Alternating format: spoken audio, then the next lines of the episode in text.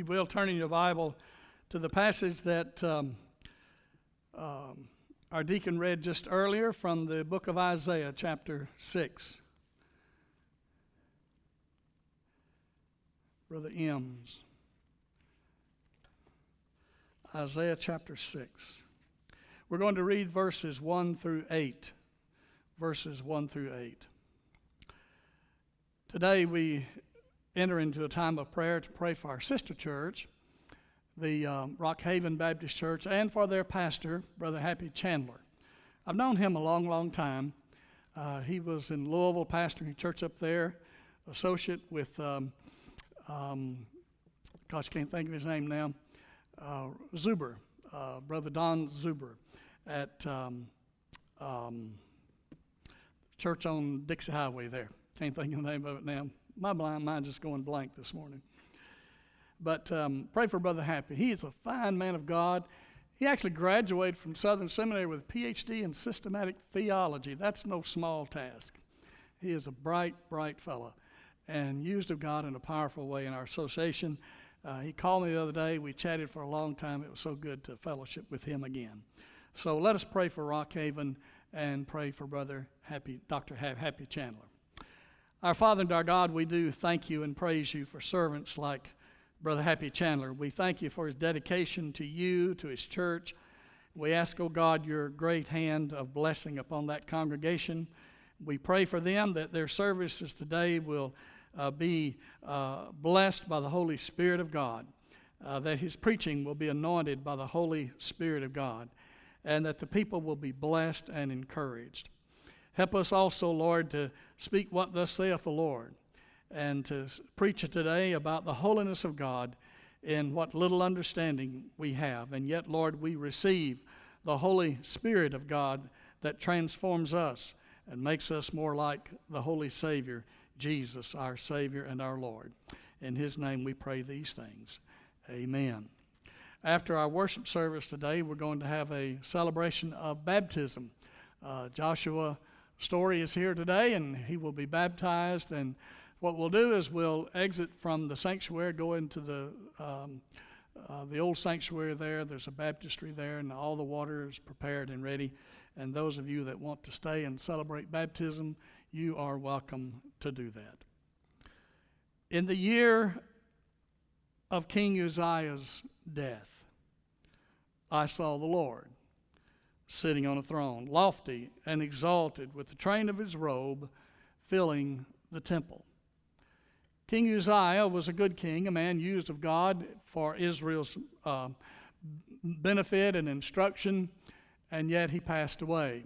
And people wondered, what will we do now? What will we do now when the good king who took care of us is gone? What will we do now? It's a common dilemma that we all face in life. Trials come our way, and grief comes our way, and we ask ourselves, what will we do now? These are times of anxiety. These are times when we wonder what the future will be. And in this time of uncertainty, the Lord presented himself to Isaiah. And this is Isaiah's call to be a prophet during this time of uncertainty in the kingdom of Israel. And it's amazing to me that when we think we don't know what the future is going to be, God reveals himself to us. And he reveals himself as holy God. Last Sunday, we spoke of the sovereignty of God. We concluded that God's in charge and God is sovereign. Now we can get some rest. We don't have to run the world. We don't have to be responsible for everything. We are responsible for our part. God's responsible for his part. And so we don't have to overfunction, and we don't have to underfunction in life. We just take care of what we're responsible for. God takes care of what he's responsible for, and things work out for his honor and for his glory. So now we can get some rest, because God is sovereign and he rules and he reigns.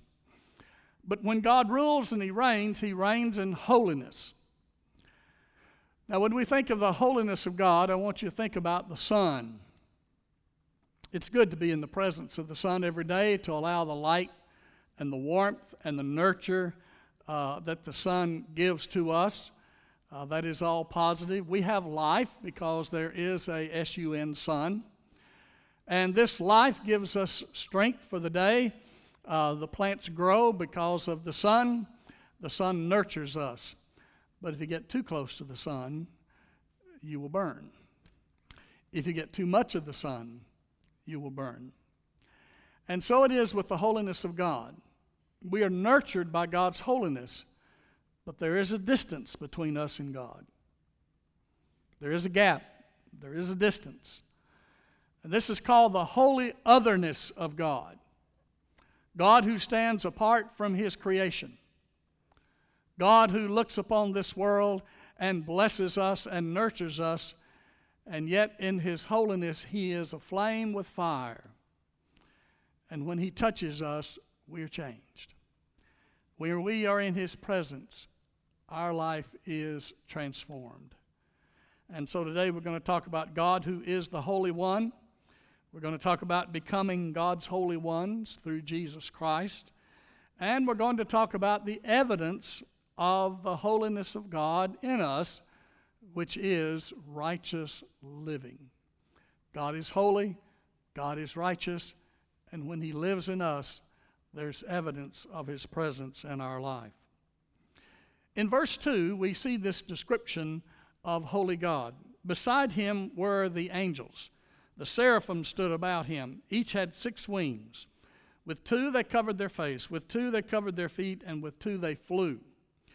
And one called out to another and said, "Holy, holy, holy is the Lord of hosts.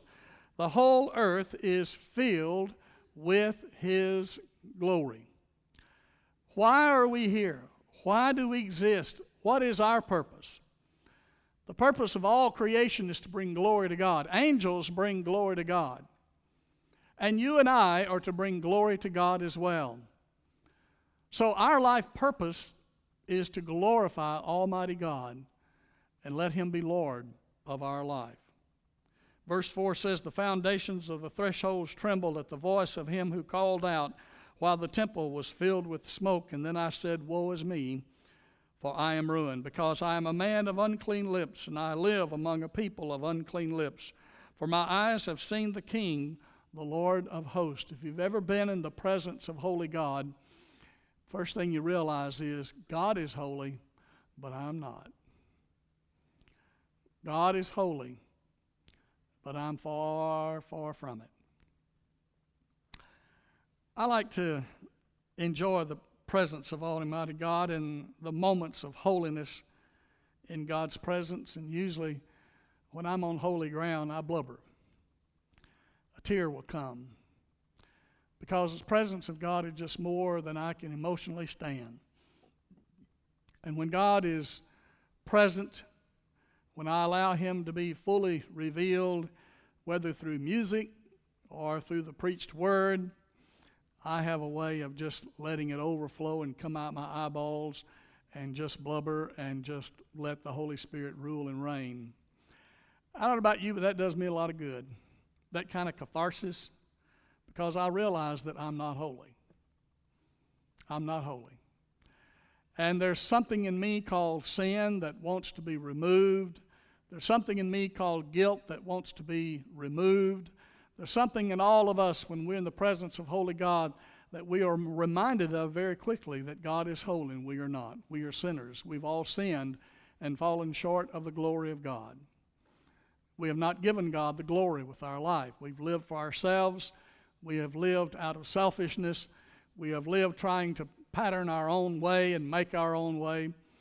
But we've come to realize that when God is holy and God is in our presence and we are in His presence, we need Him so much. We need Him to transform us, to redeem us, to set us free, and to remove the guilt and that which separates us from holy God. And so God was gracious to Isaiah when He called him. He said, the one of the seraphim flew to me with a burning coal in his hand, which he had taken from the altar with the tongs, and he touched my mouth with it and said, Behold, this has touched your lips. Your iniquity is taken away, and your sin is forgiven.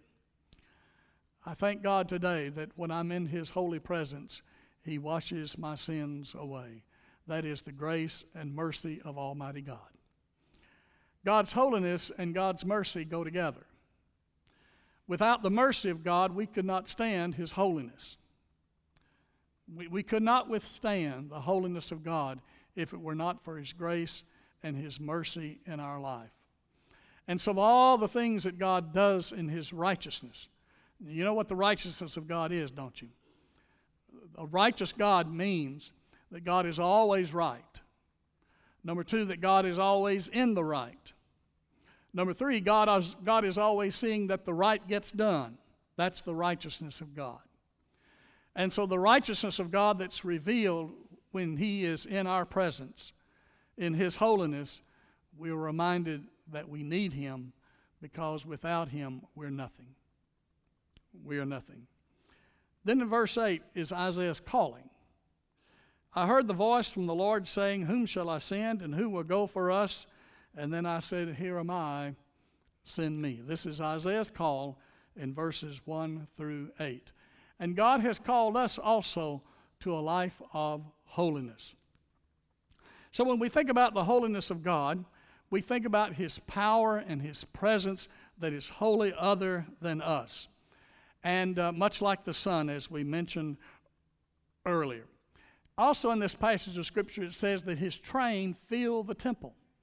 If you and I were in the temple of the Lord and His presence were to appear to us today in that kind of manifestation or revelation, if you will, it would be like the fog of His powerful train, and His presence would just fill this place. And when He fills this place, He fills His people with Himself as well. His train filled the temple. Jesus taught us that we can be in the very holy presence of God. We do not need to fear the holiness of God. And He said it this way: when you pray, pray like this, "Our Father, which art in heaven." Jesus said you and I can have that intimate personal relationship with holy God by calling Him Abba, Father. Yes, God is wholly other. God is not my buddy. God is my friend. But He's not my buddy. He is wholly other from me. And in His holiness, He invites me into a fellowship and a presence with Him through conversation called prayer. And so when I pray, I'm to say, "Abba, Father." Abba, Father. That's kind of like saying daddy. If you were in Africa, they would say, "Mangu Baba." Mangu Baba. Our Father, which art in heaven. What? Hallowed be Thy name. The beginning of a right relationship with God is understanding that He is holy and that we are not. Hallowed be Thy name. Thy kingdom come. Thy will be done on earth as it is in heaven. Secondly, the Bible teaches us not only is God holy and we are not, but we become God's holy ones through the risen Christ. We do not become holy by putting on holy clothes. We do not become holy by manifesting ourselves as wearing a certain dress. You've heard the expression holy people. You've met people in a certain denomination or a certain denomination of the Christian church, and maybe they wear a long dress. Maybe they don't cut their hair. Maybe they don't wear makeup. And so we say these are holy people. Folks, it's not your outward appearance that makes you holy. It's who lives inside of you that makes you holy. Holy is not an external exhibition of right and wrong. Holy is the manifestation of the very character of God living in you and living in me. And that revelation of God in His fullness was Jesus Christ. In Him, the fullness of God dwelt in bodily form, Colossians chapter 1. The whole key to understanding the book of Colossians is that one verse. The fullness of God dwelt in Christ in bodily form. He was very God and very man, and God with us. God with us, who is holy and righteous, lives in us through the strength and the power of the Holy Spirit of God. And when we trust in Christ and believe in Him, it is the Holy Spirit that lives in us. Martin Luther wrestled with this idea of righteousness and the God of holiness living in him. And when he read from the book of Romans chapter 1 and verse 17, It says, for in the gospel a righteousness from God is revealed, a righteousness that is by faith. Luther later said, I realized for the first time, there speaking to his students in the seminary, he said, I realized for the first time that my own justification, my own being right before God, depends not on my righteousness, which always falls short, but it rests solely and completely on the righteousness of Jesus Christ, which I must hold on to by trusting faith. It is Christ, the Holy One of God, living in us as we believe in Him, that makes us justified before God. And the word justification simply means just as if we had never sinned. Isn't it amazing that we can be transformed and be forgiven of all of our sin because of the presence of the Christ, who is the Son of God, living inside of us? When the angel took that coal and placed it upon the lips of Isaiah and told Isaiah, you're now cleansed, you're now transformed. That's the same thing that happens to us when we believe in Jesus as our Savior and our Lord. We are made holy by the Holy One who lives in us. Therefore, you're called a saint. The New Testament word for saint is agioi, means holy one, and you're called a saint. Do you ever think of yourself as a saint? Point to your neighbor and say, I'm a saint, are you? Doesn't feel quite right, does it? Just something about that is a little pretentious, is it not?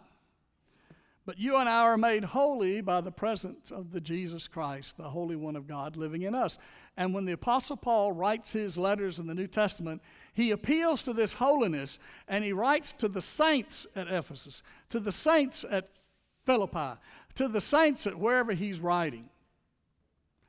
And he's writing to those who believe in the Lord Jesus Christ, that you are now made holy because of the Holy One who lives in you, Jesus Christ.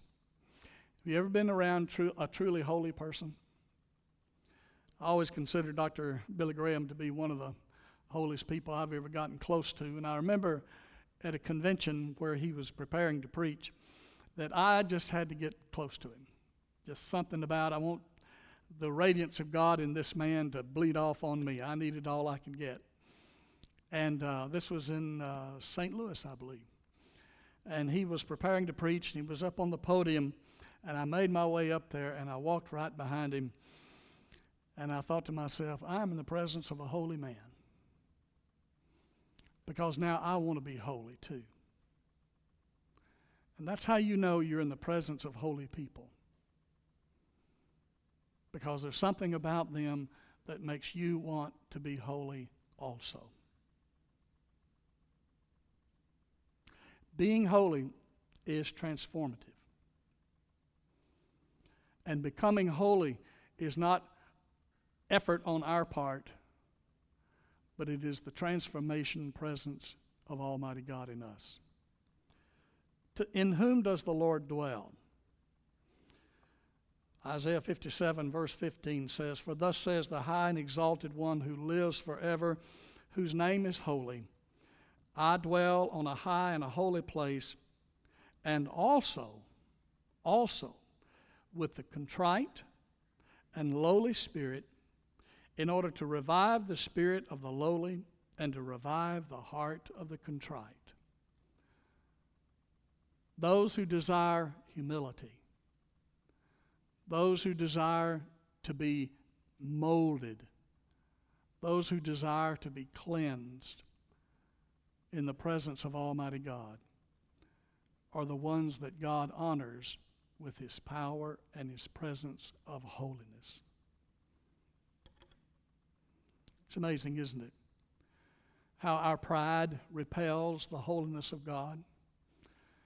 Isn't it amazing how our self-sufficiency of being in America, being an American, and celebrating our independence repels the holiness of God.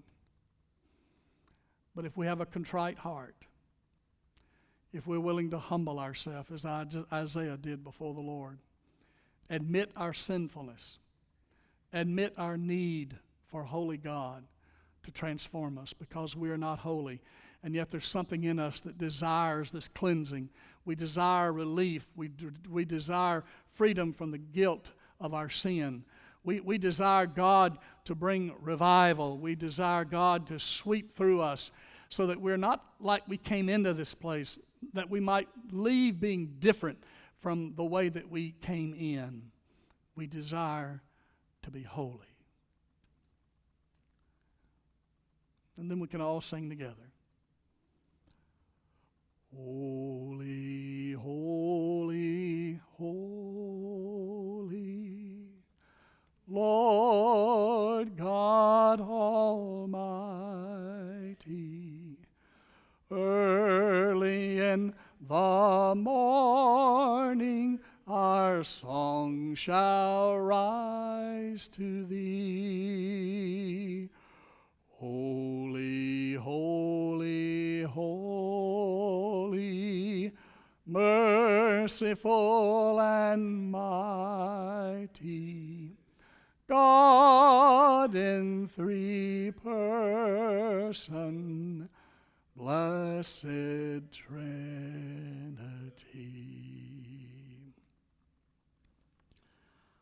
Holiness is our inner garment, not our outer garment. And when holiness is in our inner garment, we are living a life of righteousness. We want to do what's right. We want to do what's blessed. I preached a funeral this week for a gentleman who gave me a pocket knife. I was preaching one Sunday. We'd found a pocket knife at church. It was very nice, and didn't know quite what to do with it. So I decided one Sunday to use it as an illustration of a moral decision. What do I do with this pocket knife that I found? Do I just take it in my pocket and do I keep it? That's one option. Do I sell it? It belongs to somebody else. Do I sell it and profit from the sale? What do I do with this pocket knife? So I began to preach on the morality of having this pocket knife in my hand. And when the service was over, this dear man reached into his pocket and pulled out a little buck knife that's just about this long, and he gave it to me. He said, "Preacher, I don't want you to ever be without a pocket knife." That was the sweetest little buck knife I've ever had in my life. I preached his funeral this week, and I gave it back to his wife, and I said, "This belongs to you, and this belongs to your family. I want you to always remember the generosity of Jim Ray." Holiness makes you generous, because that's who God is. He is a generous God. He is a holy God. He is a generous God. He has the ability, and He is willing to wash your slate clean. He gave His life that you and I might be forgiven of our sin.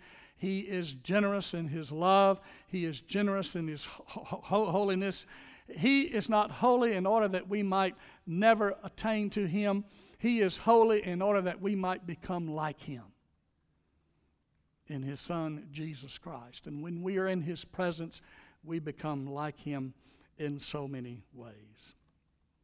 One thing we need to do to train and grow in holiness is to see it as a spiritual discipline that we practice every single day. Practice holiness every single day. That doesn't mean being goody two-shoes. That does mean being Christ to somebody. Whoever you're with, somebody needs compassion. Somebody needs somebody to listen to them. Somebody needs somebody to sit down in the hole with them and say, "I understand how you feel, but I know a way out. Let me walk with you. Let me journey with you through this time. Let me pray with you. Let me encourage you. Let's stay in contact with each other." That's being Christ to people that you find. This world is missing kindness. This world is missing compassion. This world is missing empathy and understanding. And if we will but take time to listen, if we will but take time to pray, if we will but take time to be concerned, it will transform your relationships. You will become a valuable person in the midst of people who are selfish in our time. So let us train in humility and Christ-likeness. Let it become a spiritual discipline that we practice every day. And secondly, let us train in the Word of God. For it is this Word of God that's going to transform us. All Scripture, the Bible says, is inspired by God, and it is profitable for reproof, for correction, and for training in righteousness.